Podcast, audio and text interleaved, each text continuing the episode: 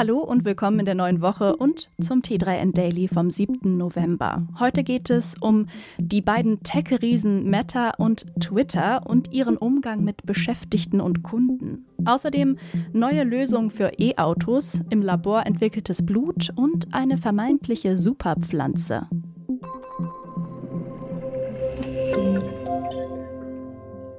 Macht Mark jetzt den Musk?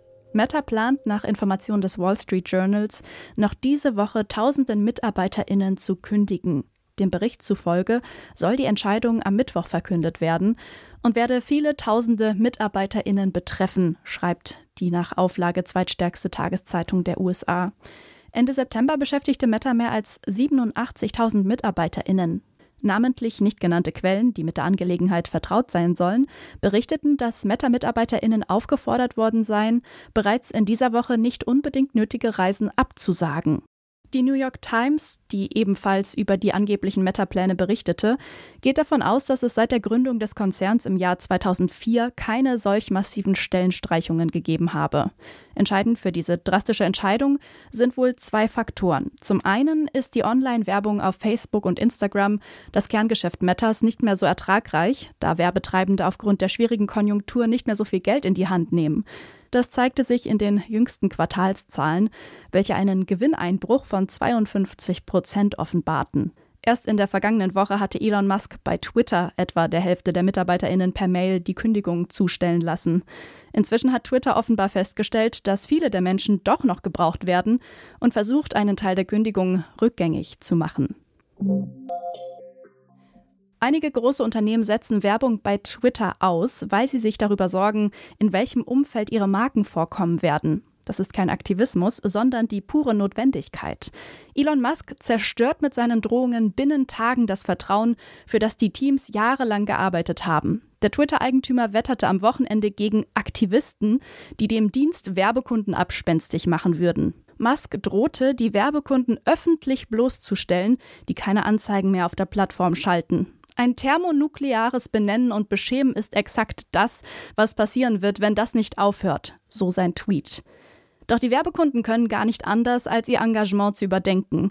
Das Problem bei allen sozialen Medien, also genauso bei Facebook, LinkedIn und Co., es ist noch deutlich schwieriger einzuschätzen, in welchem Werbeumfeld eine Anzeige erscheint. Hate Speech und extreme politische Meinungsäußerungen, also all das, was der neue Herrscher über das Twitter-Reich als Erweiterung der Meinungsfreiheit bezeichnet, ist zusätzlich eine Erweiterung des Risikos für die Brand Safety der Unternehmen.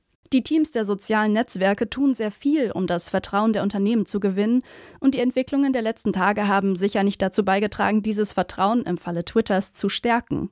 Elon Musk hat es vielmehr geschafft, binnen Tagen all das einzureißen, worum die Teams bei Twitter jahrelang gekämpft haben. Welche Folgen die aktuell auf 4 Millionen pro Tag geschätzten Verluste im Werbegeschäft auf Dauer für die durch die Kredite finanzierte Twitter-Übernahme mit sich bringen, muss sich erst noch zeigen.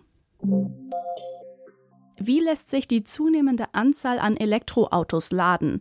Dieser Frage gehen viele Unternehmen nach. Rheinmetall hat nun ein neuartiges Ladelösungskonzept vorgestellt.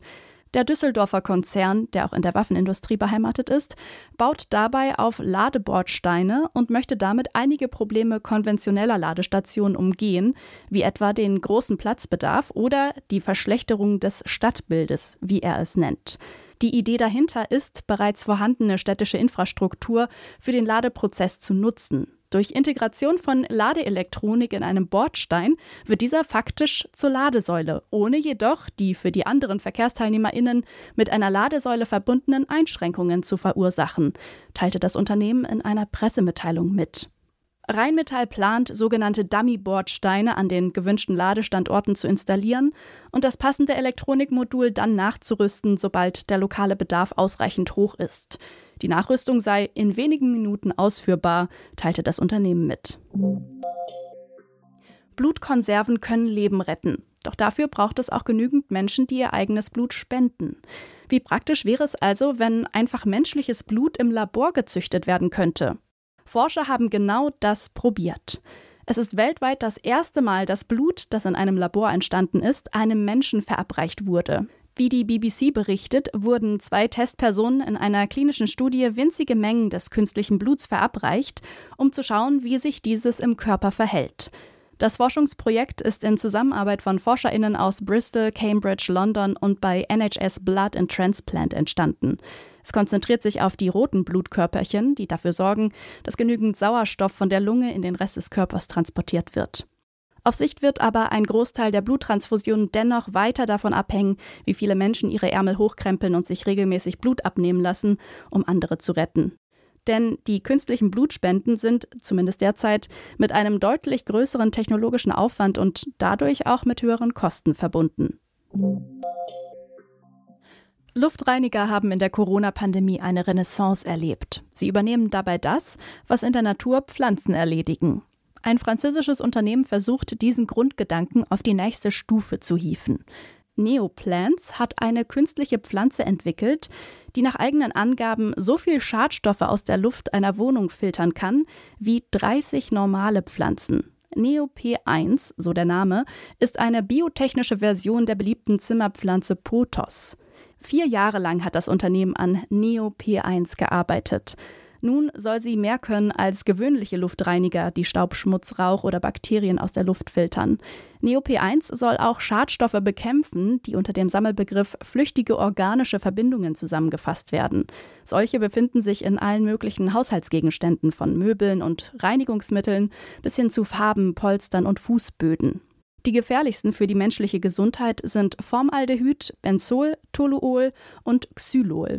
Sie können Krebs, Lungenprobleme und Herzerkrankungen zur Folge haben. NeoP1 soll auch diese gefährlichen Stoffe neutralisieren. Bleibt noch zu klären, wie man an NeoP1 gelangt. Man kann sich jetzt schon auf eine Warteliste setzen und zu Beginn des neuen Jahres sind dann Vorbestellungen möglich. Billig wird NeoP1 allerdings nicht. Laut SingularityHub.com kostet sie mindestens 179 US-Dollar und damit etwa das 30-fache einer normalen Pothos-Pflanze.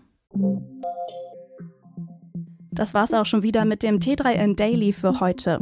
Noch viel mehr zu allen Aspekten des digitalen Lebens, des Arbeitslebens und der Zukunft findest du rund um die Uhr auf t3n.de.